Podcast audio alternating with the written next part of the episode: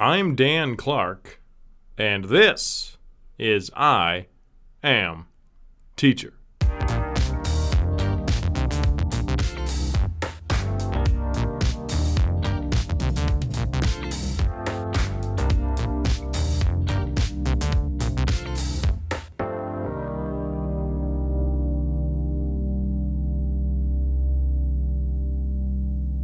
Welcome, everybody. This podcast is sponsored by. If you would like to donate to the podcast, you can do so at paypal.me forward slash I am teacher. If you'd like to follow me on the Insta and keep up with when the latest episodes are dropping, you can do so at iamteacher.podcast. If you'd like to reach out with some comments, words of encouragement, or words of discouragement, you can do so at Daniel Evan Clark at gmail.com. My guest today is high school history teacher Aaron Rothenberger. I've known Aaron since my student teaching days here at St. Peter High School. He currently teaches world history class to 10th graders and also and also AP US history to juniors here. Today we talk about his journey on becoming a history teacher. We talk about the most important lessons to take away from history class itself and also some historical figures to follow and learn from or at least people that we personally have followed and learned from. So sit back, relax, and enjoy episode number 15 with Aaron Rothenberger. This is I Am Teacher.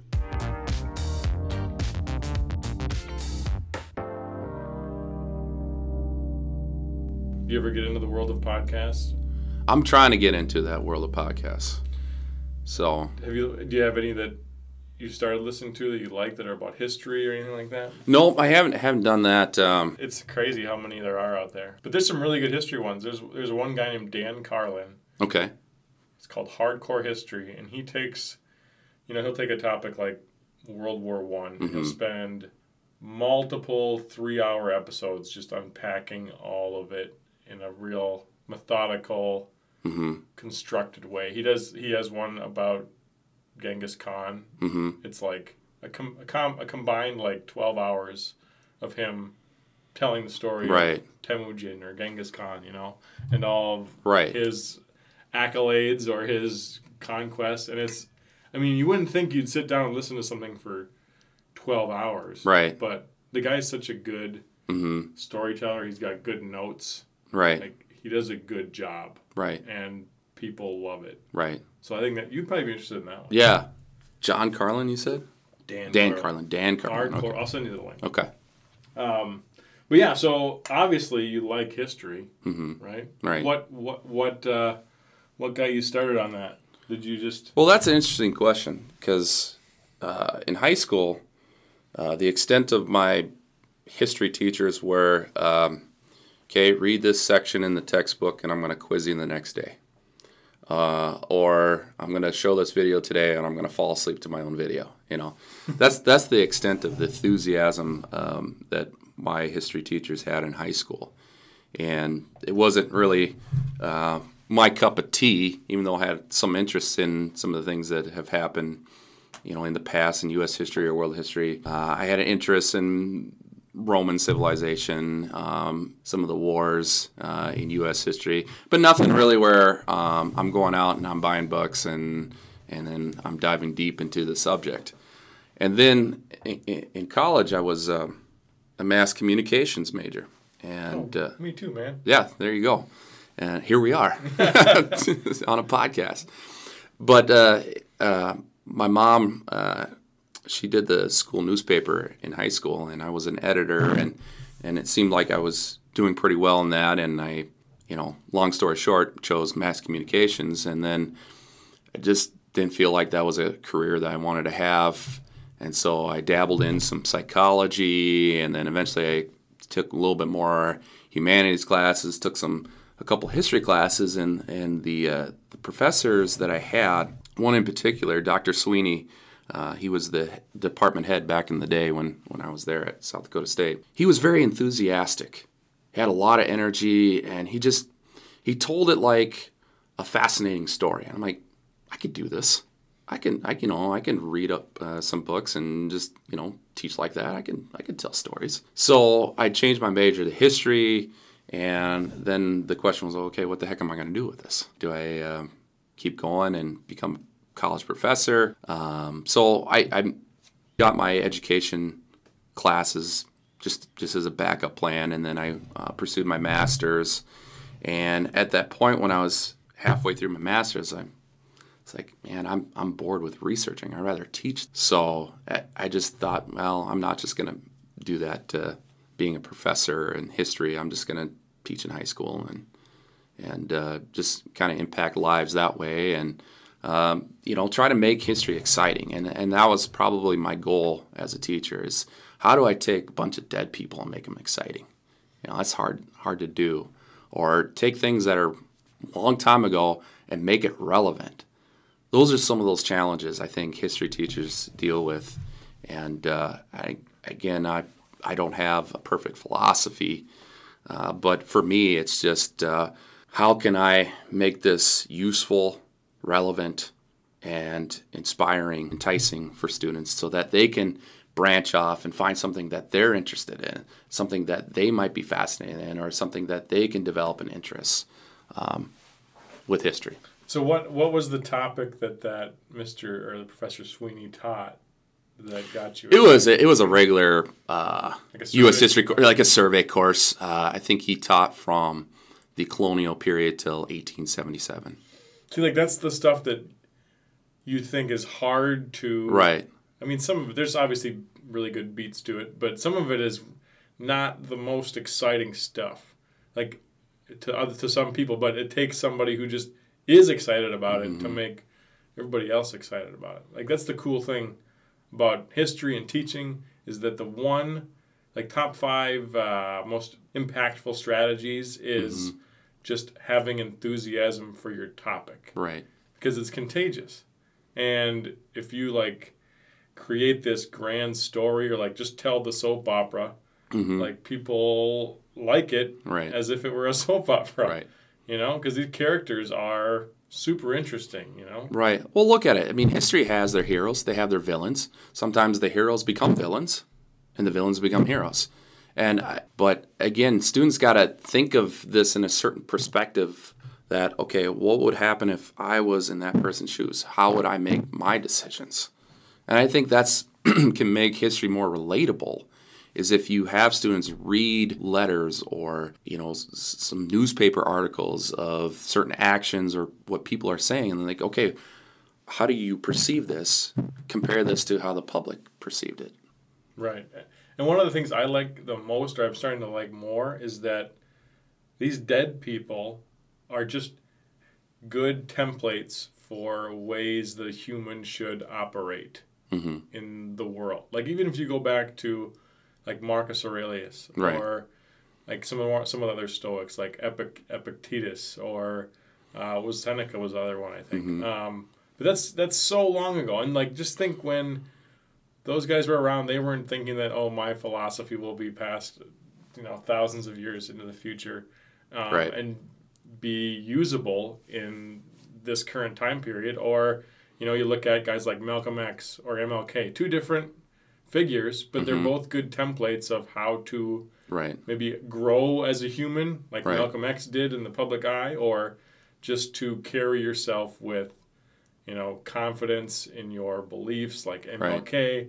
And right. I just think if you really crack those people's lives open and show them to kids, it gives them a chance to just that that is a good way to be. I want to be like that because mm-hmm. a lot of times, I mean, I've experienced that these kids don't have that in their immediate surroundings. Mm-hmm. You know, and I think right. that's one of the things that I didn't expect to teach about history. When I think about history, I just liked all the drama and all the crazy stories and really interesting things that just piqued my interest. But the more I got into it, the right. more I saw it was just a collection of individual human stories and right. how they like history just captures them at a certain point in their journey. Right. Know? And it just gives them a good, gives students a good, I don't know, path to follow. Right. So that that's what got you in. Uh, I mean, not originally it was just my dad was a history teacher. mhm. You know, I would grade all of his. He would he would if the weekend would come. He'd have a stack of like vocab quizzes or Mhm. chapter tests, Mhm. and he'd say, "I'm going fishing. You want to grade those uh, tests for me?" And I, and, you know, as a twelve year old, eight year old, whatever you know, whatever age I was, I was like, "Oh yeah, sure, great." Yeah. And I can remember just laughing at how I thought the how dumb the kids were when I was like ten years old. I was like, this guy doesn't even know who Richard Nixon is. Yeah. What a fool. Yeah. So it's probably some of that, and it's probably some of just I don't know. He, my dad telling me those stories of people, hmm and it just you know it kind of snowballs, and then you Right. find your own historical you know topic that gets you going, and you you dive into that. Right. So what was your what, what was your specific topic or like part of history that really got you rolling in your own direction? Wow, that's a good question. Uh, you know, some of the ancient history got me rolling. Uh, like I said, my younger years, I was fascinated with Roman history, and then obviously the Greeks, the Egyptians, and then So what what about those things like really? Well, I, I. I think their existing structures of government, their uh, achievements with technologies. Uh, obviously, you mentioned like the Stoics, uh, like some of the philosophers uh, and their thinking. You know, some of the uh, the influential Greek philosophers, uh, their views on government. I mean, what do they even apply to the 21st century? Their views were different from the Athenian uh, democracy that existed in the fifth century. So, uh, you know, the, the, there's certain things that, again, as I dig deeper, I, I find more information. I seem like I gain more interest, and it just keeps branching out. The, the during my master's, I, I was mar, my area of expertise was more of Western history, more U.S. West. Uh, so Native American history, and then the 19th and early 20th century American West. And so that's kind of a fascinating topic. I don't get to spend a whole lot of time in, in my AP US history teaching that uh, portion, but uh, it's it's one of my uh, strong interests. And then I get into some of the, the, the Cold War era. You know, the, that's one of my favorite periods in U.S. history is is what's going on in the 50s all the way to the 1980s. So it, it just seems to branch out, and, and I find something new that I'm like, wow, I want to learn more about it. Uh, some of the recent kicks, as you mentioned earlier, the Mongols. I mean, what's with this civilization? Barbaric, right? Cruel, uses psychological warfare that some of the, you know, some of the recent uh, dictators probably have implemented, uh, but yet they're unspoiled. They're like, we're not going to force upon all my beliefs onto you people. You know, they're embracing other beliefs. It's just a fascinating civilization. right? You'd you- think they would want to like stomp everything out, but they were just like, eh, whatever we conquered Right. now, like Islam. Yeah, well, we can embrace this, you Sure. know. Or Confucianism, sure, you know, we can. But it's it, it's it, again, it's it's a very fascinating uh, civilization, and and as John Green from Crash Course put it, they're the exception to the rule sometimes, and compared to some of the other civilizations that have been known for conquering, whether it be uh, the Macedonians with Alexander the Great, or uh, the Romans, or uh, whoever. it's crazy how many little cracks and crevices there are to get you know Mm-hmm. interested in. So when you teach like AP US history, Mm-hmm. does it I don't know, does it bother you? Does it irk you? Does it kind of make you does it bum you out that you can't dive deep into the, some of those topics that you really want to? Because I when I when I s- see hmm where you're at and how you're moving through history, I'm thinking like, wow, I'm I'm still just kind of diving into this topic. Right. And I feel like you probably would enjoy to dive into some of those topics. Right. Yeah, I, I could probably take a semester and just teach the 20th century, or even the second half of the 20th century. Uh, and again, it, uh, you're trying to meet those requirements as a, as a teacher with the state standards, and I get all that. Uh, but there's ways I think where you can pinpoint certain topics and spend a little time with them. And uh, I- like to spend some time with the, the, revolutionary period, so right before the American Revolution and during the American Revolution and then right after. I like because I think that's that's an important part of history to that establishes a lot of the foundation for American politics, and also just just kind of the views of of rights uh, that impact society as well. And, uh, and also in a way, kind of in that period, you see the, the, the, beginnings of the, the U.S. economic system as well. But uh, there are some moments where, I, you know, I just can't spend time with it. I just got to move on and uh, just accept the fact that we're just not going to, you know, spend a whole lot of time with the 1980s. It's just the reality of the situation. Your days are numbered, and uh, and students have to, you know, be re- ready for that test. And so, uh, the next few days, uh, starting next week, we're going to just do purely test prep. Would I rather, you know, spend some time with recent topics? Absolutely.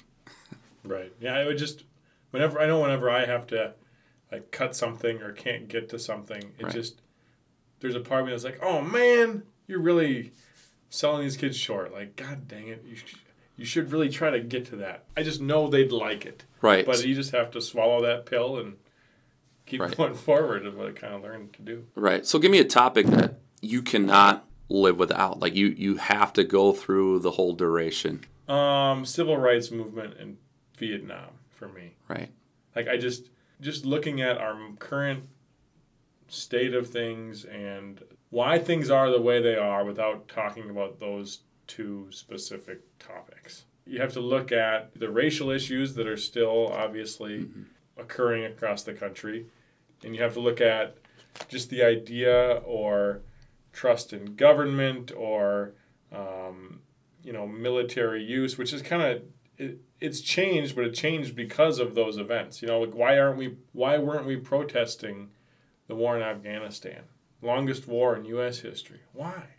Well, maybe because we didn't draft a bunch of kids that didn't want to go fight. You know, instead we took a different route because our government realized, okay, that's not how you uh, keep a, a, public pacified when it's when you're talking about a war. Right. Like you give bonuses to people to send them back over. That's right. going to be our strategy this time. And if you don't know about Vietnam, you might not realize that you know there was a time when a majority of the country had an opinion, a strong opinion about a war. You know, mm-hmm. and most people today, you know, when they wake up, the Afghan war probably isn't on their mind.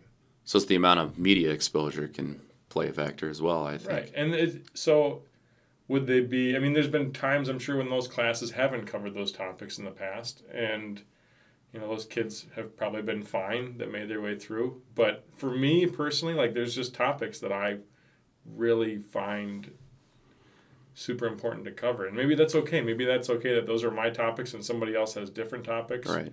Because you know they're passionate about maybe the progressive era or something like that right. which just has just as many good lessons right. you know? And i don't like i don't think we should have to constrain the history teachers to teaching every single time period because it's an impossible task. Mm-hmm. and it also robs them of maybe being enthusiastic and spreading that enthusiasm about certain topics. Right.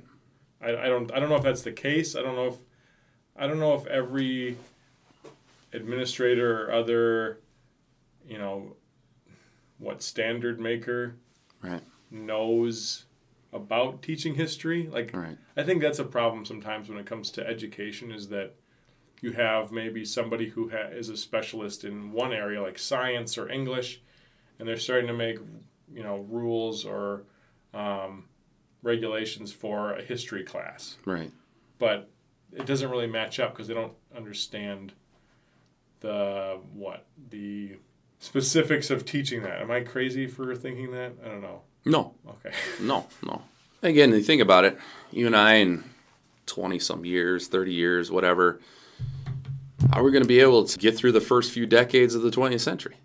21st century, I mean, let alone the 20th century. I, you know, it's just, it's crazy to fathom that if you have a U.S. history course, you're, you're starting in the before Columbus's voyage, and then you have to get to 2050. Right, and, and plus, isn't that time period pre-Columbian, isn't that the time of the natives? I feel like there's some statistic. It's probably longer than the time after and the establishment of the U.S. government, probably, right? Because I mean, obviously, people have been living Right. here for, you know, I mean, some, I mean, that that number keeps changing going back further, but Right. it's crazy to think that like, okay, do all that, which is actually Right. longer Right. than the actual time period of the U.S. government and their reign in this Right. land, but then cover the, Yeah. and then yeah, add add year after year after year. Right. I had a just a debate within my own brain about what I could do next year to try and get further into you know the 70s and the 80s because there's Right. topics there Right. that I think students would like and find relevant and Right. would generate you know more interest in history. And so I'm gonna have to I'm gonna have to cut something or squeeze something down. Well, and again, it, comes down to what your philosophy is with with your course and what you want students to gain. And so, it, like for me, again, the reality is, is, and I remind my students in both classes, world history and uh, APUSH, is that you're studying people. And I tell them the first day, hey, do you make decisions? Do you think? That's what these people did. And again, students realize that that uh, you know they make decisions, they can think, they know that, but I don't think they dwell on that. That their decision making, their their thoughts could be something that impacts others. And so I give examples of individuals who would be, you know, average Joe, you know, guys like Confucius, right? He's a he's a middle class teacher, 2,500 years ago. Who would ever thought that he would have picked impact billions of people in, in not only in China but other locations for the next 2,500 years? Or, or you look at the Iliad and the Odyssey. Do you think Homer even fathomed that people from a distant land would be reading his epic poem? I mean, come on. Yeah, but they do forget, or they, it's hard to grasp that they though they're just normal people. They're not any more special than Yeah. you or I. They're just Right. people who, you know, were stumbled upon at some point, and their message caught, you know, caught the wind and went into someone's ear and Right. got duplicated. And there was a quote I heard the other day. It was that I thought it worked well for teachers, and it works well for all these people that we're talking about. Is that it was? It says the artist's job is to take the truth of the ages and apply it or make it digestible for the modern day. Yeah. You know, because all this stuff that these people did and had thoughts on, um, it's not like all the, their ideas are based in some of the same philosophies. Right. And it just takes a repackaging of that for every generation to kind of realize Right. and grasp Right. and put forward. But it does help to have their writings around. Like I mentioned, Right. my, one, of, one of my favorites is Epic, Epictetus, who was a former Roman slave. Right. He just he wants to become a teacher, Right. so he goes out, you know, on the edge of one of the cities. You know, he just sets up shop, Right. has like a lecture area, Right. and they just have a school. And their school was people talking. Mhm. Like he would sit there and give a lecture, and Right. they would discuss his ideas. But do you think, yeah, do you think he had any idea that, you know, thousands of years in the future, there are books about him, there are philosophies based on him. Right. Um, it's just incredible to think that, and I- maybe it's egotistical to think that would happen to to like one of us possibly, but I know Right. that it's possible and that it's not, you know, um, out of the realm of of possible. It's kind of repeating myself. But yeah, so what are some of the like in general like lessons that do keep repeating themselves or that you hear from certain people that you think are the most applicable or the most important for kids or students to take away? Well, you and I have had conversations about this um, in, in the past about plugging kids into the to the era or to the to the character or to the historical person themselves. And so, like with my students, we do meeting of the minds where they have a, a character of a certain era and they have to really dive deep into this character and get a sense of this person's opinions based on certain topics that impact a certain era. And so, one of my notable role plays for world history is um, the the Versailles Peace Conference of 1919. The students play the roles as the Allied leaders, minus Russia because they're going through this Bolshevik thing, you know. So they didn't invite the Russians. But anyways, uh, they they are the Allied country leaders, They are supposed to figure out how to prevent another war. And they also need to deal with the losing countries, the Central Powers, in aka Germany and Austria and Ottoman Empire. So, what do you do? So I give them parameters of questions to think about, such as who do you blame for the war? Should the, the any losing country or countries pay war reparations? Uh, should they be stripped of territory? Should you create new countries? What do you do with imperial possessions? So there's so many different decisions that they have to make. And so they go through the process. And, and what's very common for about every class is that when we get to the war reparations, like, yep, we want Germany to pay $60 billion or $100 billion or $80 billion.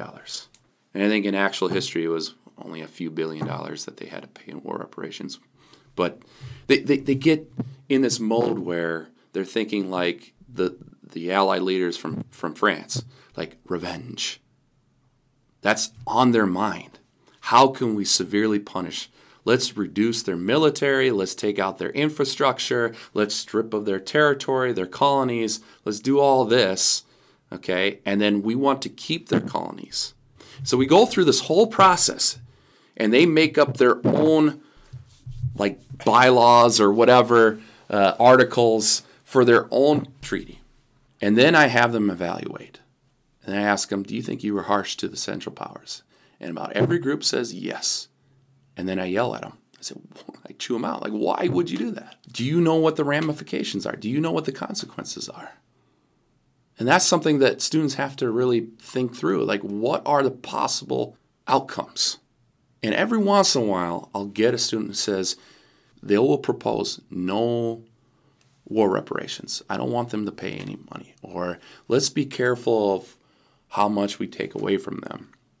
Or let's let's grant independence to many uh, to all different groups not just from for europeans but people in the middle east or in africa and they always get shot down why is that so is, is the lesson that they should just be more pragmatic in their thinking or just actually think before they make large decisions right. in life right. in general it's it's making those decisions but again they're putting themselves in the role play and they think well this is how people probably did it and there might be some truth to that. But at the same time, if I'm giving you the opportunity to rewrite history, how would you rewrite it? Because as Mark Twain says, history doesn't repeat, it rhymes. There's going to be events where individuals will have to make those crucial decisions and maybe have a better outcome. Did the uh, the leadership of the Allied powers make better decisions after World War II? compared to World War One? I. I would say so. I mean, uh, to some degree. To some degree, yes. I mean, you got the Cold War, okay, and and yeah, you have weapons buildup. There, there are. I mean, you can you can make an argument for both sides. But they did. But the whole reparations issue, they did. I mean, the West at least said, "Hey, let's not do that because we just did that." Right. And then we got that funny mustached guy. Right. You know. but again, it's it's it's an event that's similar to World War One the outcomes are different. Decisions were made differently. Right. And so the idea or the lesson to take away from that is, you know, think before you make those decisions, right. learn from right those mistakes. You know, right. And I make I make parallels to parenting. Like, okay, your child, you know, did something that was against your rules or misbehaving something like how are you going to handle that? Are you going to be like the, the Allied leaders at the Versailles Peace Conference and lay down the hammer? Or are you going to be too lenient? You know, that's that's the thing. It's you got to make it somehow relevant that that most kids are going to experience sometime down the road in their lives. And the one of the things that you just brought up that's super true about history and really interesting is that those things that are applicable on the macro scale or that happen on those large, you know, global issue scales they're also applicable to family structures or mm-hmm. you know company structures or school structures and i think that's maybe where the one of the best lessons is that those things that are true on the larger scale are also true on the smaller scale and the in the same it works vice versa as well. Like Right. If it's going to work on these smaller scales in a family structure or in a business structure, why not keep building that outward if it's successful there? Or if it's successful up there, how does that work on the micro scale? Yeah. Applying those things back and forth is probably one of the most useful things to get from history, I think. But students embrace the fact that they can make those decisions and have the, the power and ability to make those decisions. At least most of them uh, embrace that. And again, I, if you as a as a teacher can somehow, you know, turn certain lessons into in those uh, ways where students have to make those crucial decisions, I think it definitely provides them those skills that they need you know, th- us telling stories every day is kind of a dying art in some respects. And so I, I you know, for me, as much as I love to, to, to tell stories and, and talk on and on about certain topics, I think where students really uh, remember my course is when they're actively engaged in something where they have to make those decisions. Right. So, the ideal history class in your mind, do you think it's a combination of those two Right. things? Yeah, Of the interesting stories and then also opportunities to make right. those real time decisions? Mm-hmm. Yeah, along with working certain skills. You know, obviously critical thinking skills. I mean, we don't have the luxury of, of in a sense, having certain labs where we're doing some chemistry experiment. We don't have the luxury of, you know, we're in the automotive class putting something together. You know, we have to find some other ways to get kids more hands-on and and and but really utilizing their their abilities to think and to be able to compare and contrast and, and to take some complex, very difficult uh, topics and somehow relate it to them. That's that's a fine line to walk, in my opinion. Yeah, I mean, especially when you're dealing with, with teenage students. you know, Right. there's some things just, yeah, are hard to make connectable to their own life at that time in their life at that their at their at that time period because I'm sure you've experienced this too. I mean, you were kind of an example of this. Most kids or most people that you talk to always give you that same line about, well, I didn't get into history until, you know, further down the road or after high school. hmm And it's probably because as you get older, you can maybe see where those events connect clearly to your own life. So yeah, I think that's maybe one of the big challenges is trying to connect teenage life to history. But what? Uh, so speaking of stories, though, that story half, what is your all-time or one of your favorite stories that you think of constantly in regards to history that maybe it's like keep you going or like guide your own personal philosophy or just one that maybe just you think of and laugh about or I don't know which one of those you want to go with. Wow. But Yeah. because there's a few of them. There there are a few. There are a few. I, I do tell this the the story uh, about my great grandmother. Her husband, my great grandpa, was um, living in South Dakota and early 1900s, and she was over in Sweden, which again would happen with immigrants, where you, you have somebody over there getting it established before either the wife or the rest of the family or extended family comes over. And so she uh, left Sweden to go to England, and she was going to take uh, transportation from England all the way to uh, New York. And uh, the year was 1912. I think I see where this might Yeah, be going. you know where this is going. So she had a ticket to, to go on the Titanic.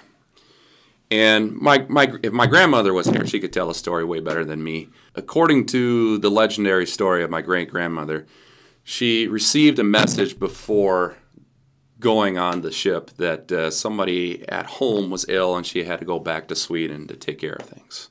Now, what if she didn't get the message? What if nobody was sick? Right? You get into the what ifs. And again, I'm not an expert on the Titanic. I think a good chunk of, of children and women were saved. But again, you, you get into these what ifs. What if she never made it across? You know, and again, those are some things that students don't really factor in. You know that And again, you get into these uh, Back to the Future moments where, you know, I'm fading into into the into history here, But again, it's it's something that kids don't realize that how valuable stories are from from your older people, especially relatives. And my parents, they do an awesome job with knowing their their respective family's history. Especially my dad uh, knows a lot, and so like in any culture, how are you going to be able to continue that on? You got to pass that on. You got to you got to share those stories with future generations. And I think that's something valuable. And again, I talk about this when I get into World War One, whatever. I just throw this as a side story. It's not like anything I test on or or whatever, but I just think it, it gives kids a, a, something that, that, they should look into. Right, and I, I'm just I'm trying to think of my own family history. Right, I don't. I have some somewhat of a grasp, but it's not as firm as I'd like it to be. You know, like I'd right. like to be able to look back to know what right. those great grandfathers or grandmothers right. did or who they were because you know without their decisions i don't exist right you know that's also the crazy part of that story is just, right. it's just if if you think about that and apply it to your life you could say that you know every little decision that you make right it matters it counts it, right. it like puts you on a certain trajectory into the future so like really like you said before think about those decisions right. before right. you go and right. punish the Germans. right, know? exactly. Because that path leads down a dark, right, twisty road. Right. And to finish the story, uh, she ended up a few, I think it was a few weeks or a few months later, she uh, went across on the Lusitania, which, by the way, three years later gets gets sunk by a German U-boat. That's so. Hilarious. And again, I finished that story like that, and and uh, the I like to tell my students either my grand great grandmother is either lucky or she's cursed with ships, one of the two. So, but she made it. I mean, she made it, and uh, and here I am today. So right there's and there's like a, there's one guy that fell off the I feel it was the, like the Mayflower. Right. His name was like John Rawlings or something. I mean, mm-hmm. I could be making that up. Right. But he falls out of the boat. They like struggle to get him back in. They, they get him on deck. He survives, and then you know years later they traced his like offspring and it leads into like Alec Baldwin and like oh. Abe Lincoln or like there's just these crazy right. huge names that come from that right. guy. If it wasn't for that guy right. being taken yeah. out of the ocean, like we don't get all those right. grand people. Right. Yeah, and I tell my students, hey, on my other side of the family, my great grandfather was a bootlegger. Should I, you know, bury his name in the mud because he did something illegal? No, you, you got to look at what's going on at that time. He's a farmer living in South Dakota. The Great Depression hit the farmers first. Can you blame the guy for making illegal booze and try to, you know, provide his family? I mean, again, this is why students should look into their history. They should know where they came from. What what did their previous family members do? You never know when you're going to find something fascinating or interesting. The, and I don't I don't know how true this one is, but I remember hearing this from an, an an aunt of my of my dad's. For my family, the, one of the reasons one of my ancestors came across the ocean was because he was caught poaching in the king's forest right. in England. Right. And I think that was probably a death sentence at the right. time. So he hops on a boat and comes on over. Like that's such a strange right. happening. Like some guy hunting in the forest, uh, you know, and getting caught is the reason why I am at St. Peter High School teaching U.S. history. You know, exactly. Yeah, that's how it happened. Just go with it, right? Perfect. Um, so how about how about people? Is there anyone that you look to in history for inspiration? Like I talk about, I talk about like right now I'm reading a lot of Marcus Aurelius. I'm reading yeah. a lot of Epictetus.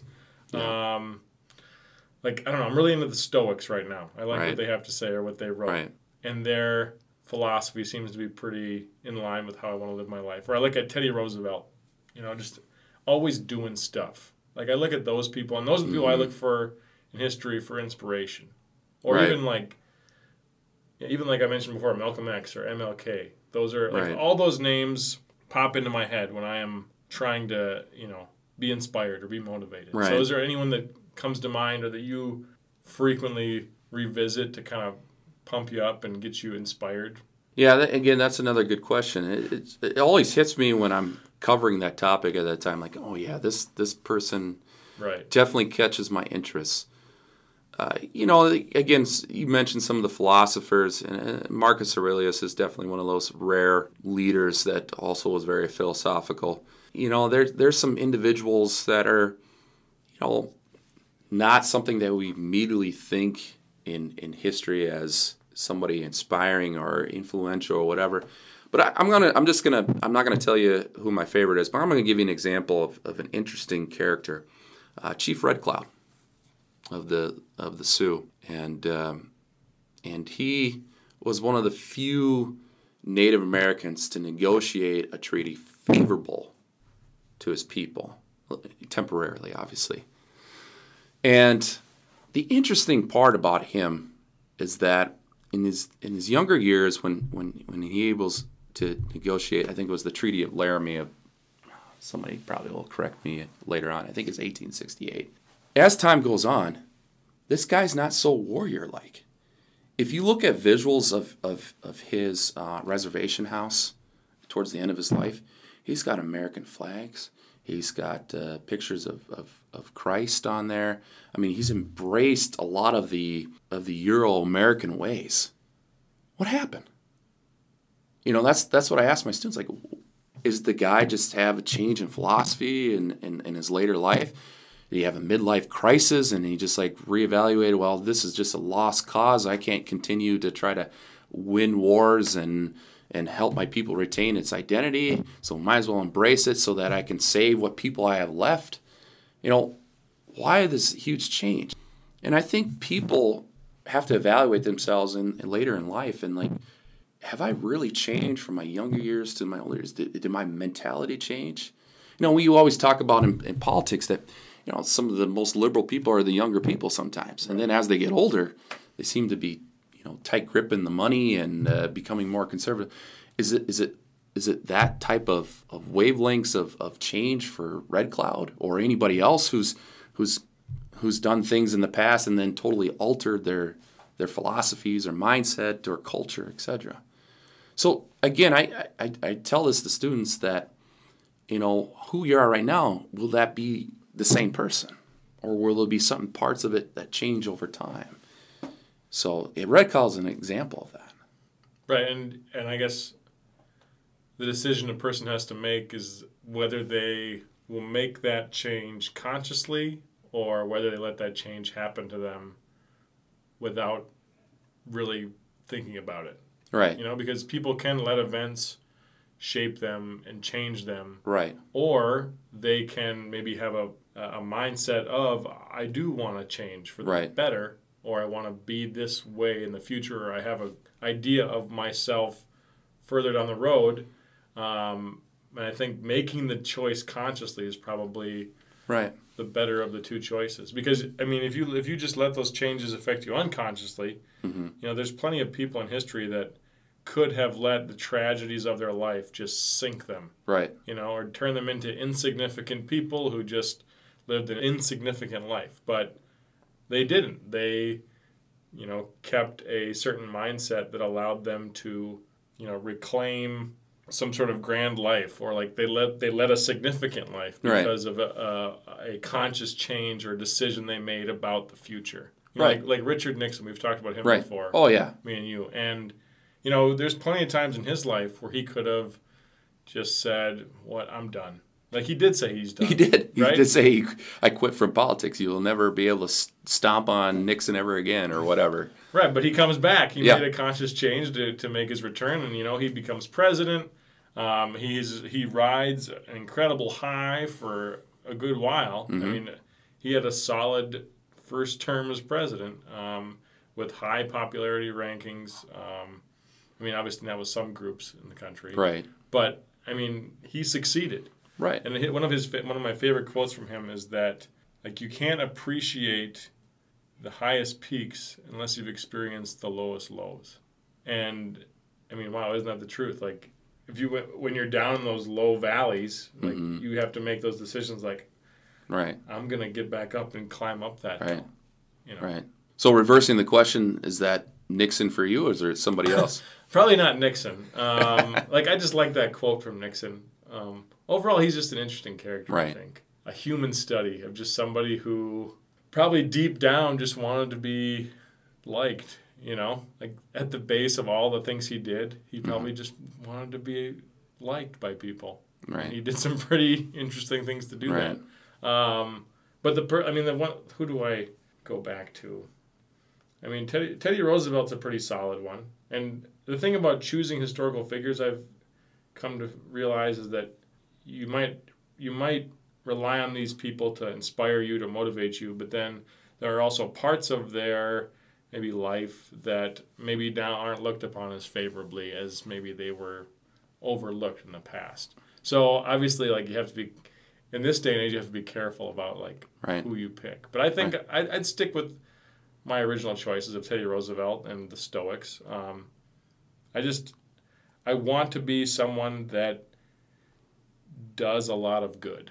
Right. And if you look at Teddy Roosevelt's life, Mhm. that guy has a resume of doing good. Mhm. And maybe it wasn't because of just a general like it's probably, it might be the same reason of Richard Nixon. Like he probably just wanted to be liked.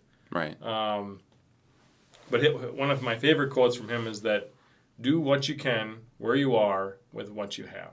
Right. And that's applicable to any situation. And it's Right. applicable to, you know, lots of aspects of life. Right. if you're sitting in your room, a dirty room right now listening to this podcast, Yeah. and you're saying, do what you can and where you are with what you have, well, you got two hands and some feet. Hopefully, you could probably pick a few things up. Right. You know, like, and that will, like, if you keep doing those things, it Mm-hmm. snowballs and creates, you know, positive change in the future. And so, modern figures, I rely on him for that. When it comes to trying moments, the Stoics are probably the best Mhm. to help you realize that, you know, can you what can you really control? Right. You know, Well, that's the thing. With outside forces kicking in, that manipulates maybe the change within yourself or, you know, thinking of other people that you have to embrace something new or be able to adjust your lifestyle. And that's why I made that reference to Red Cloud. I, and probably certain outside forces caused him to say, hey, either I got to embrace this or I'm going to lose more people.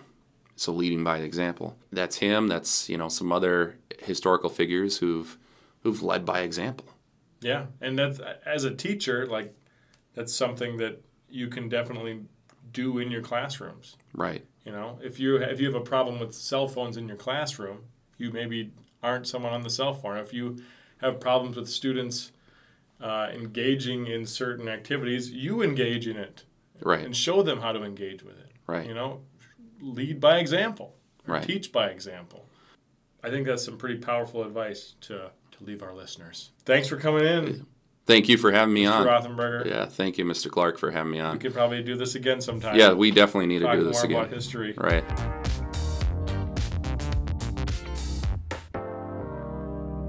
There you have it.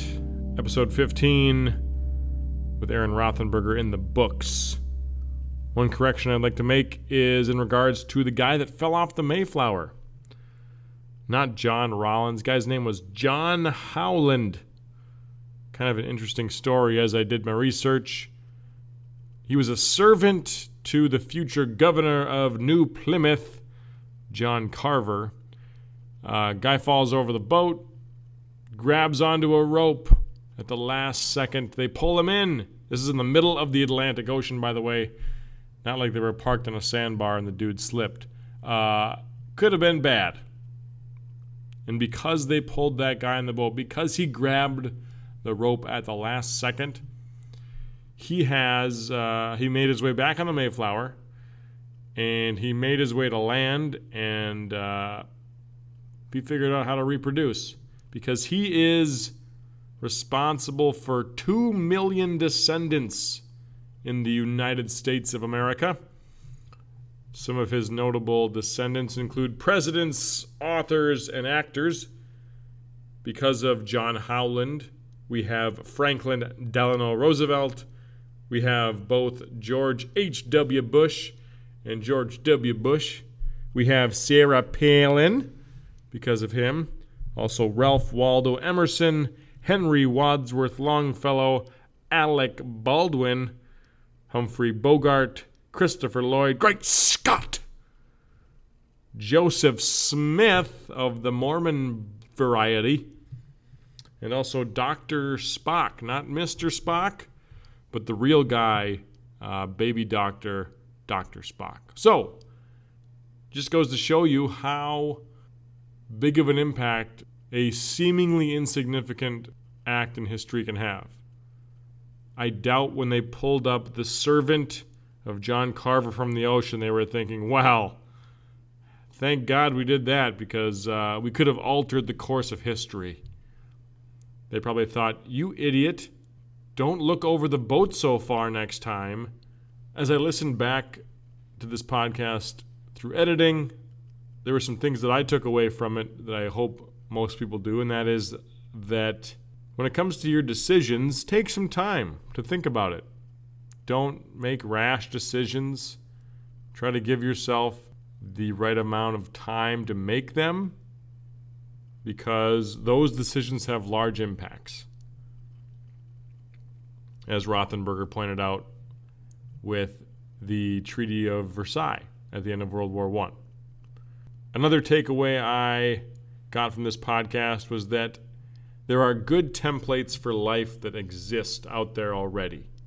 People have lived great lives, and they've done so because of great habits or great philosophies that drove their existence. So, find the people that speak to you.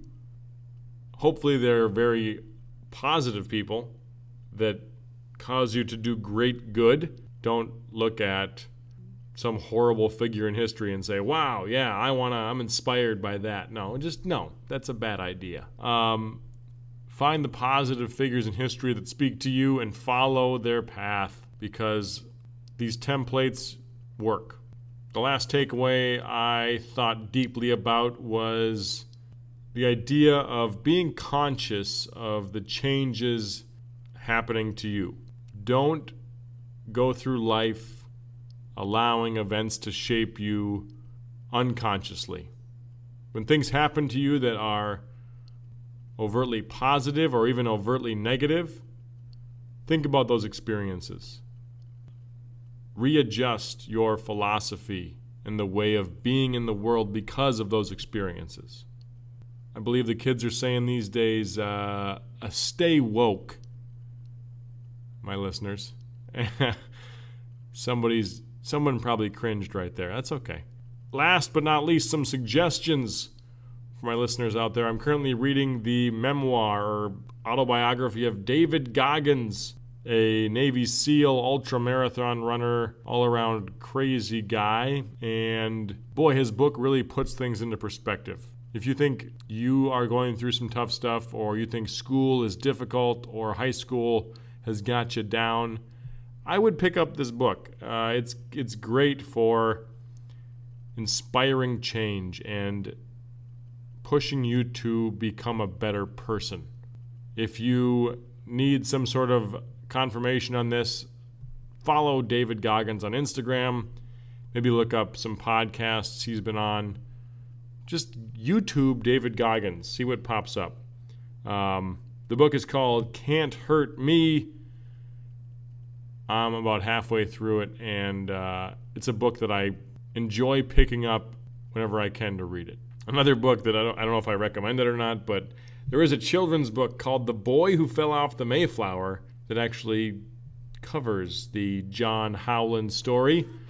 So if you are a parent looking to teach some history to your little ones, there you go. There's a kid's book, The Boy Who Fell Off the Mayflower. And that's all I got for this episode. Thank you once again for clicking in, listening to this conversation. I really appreciate you. I'd love to hear from you. Thank you. And we'll see you next time here on I Am Teacher.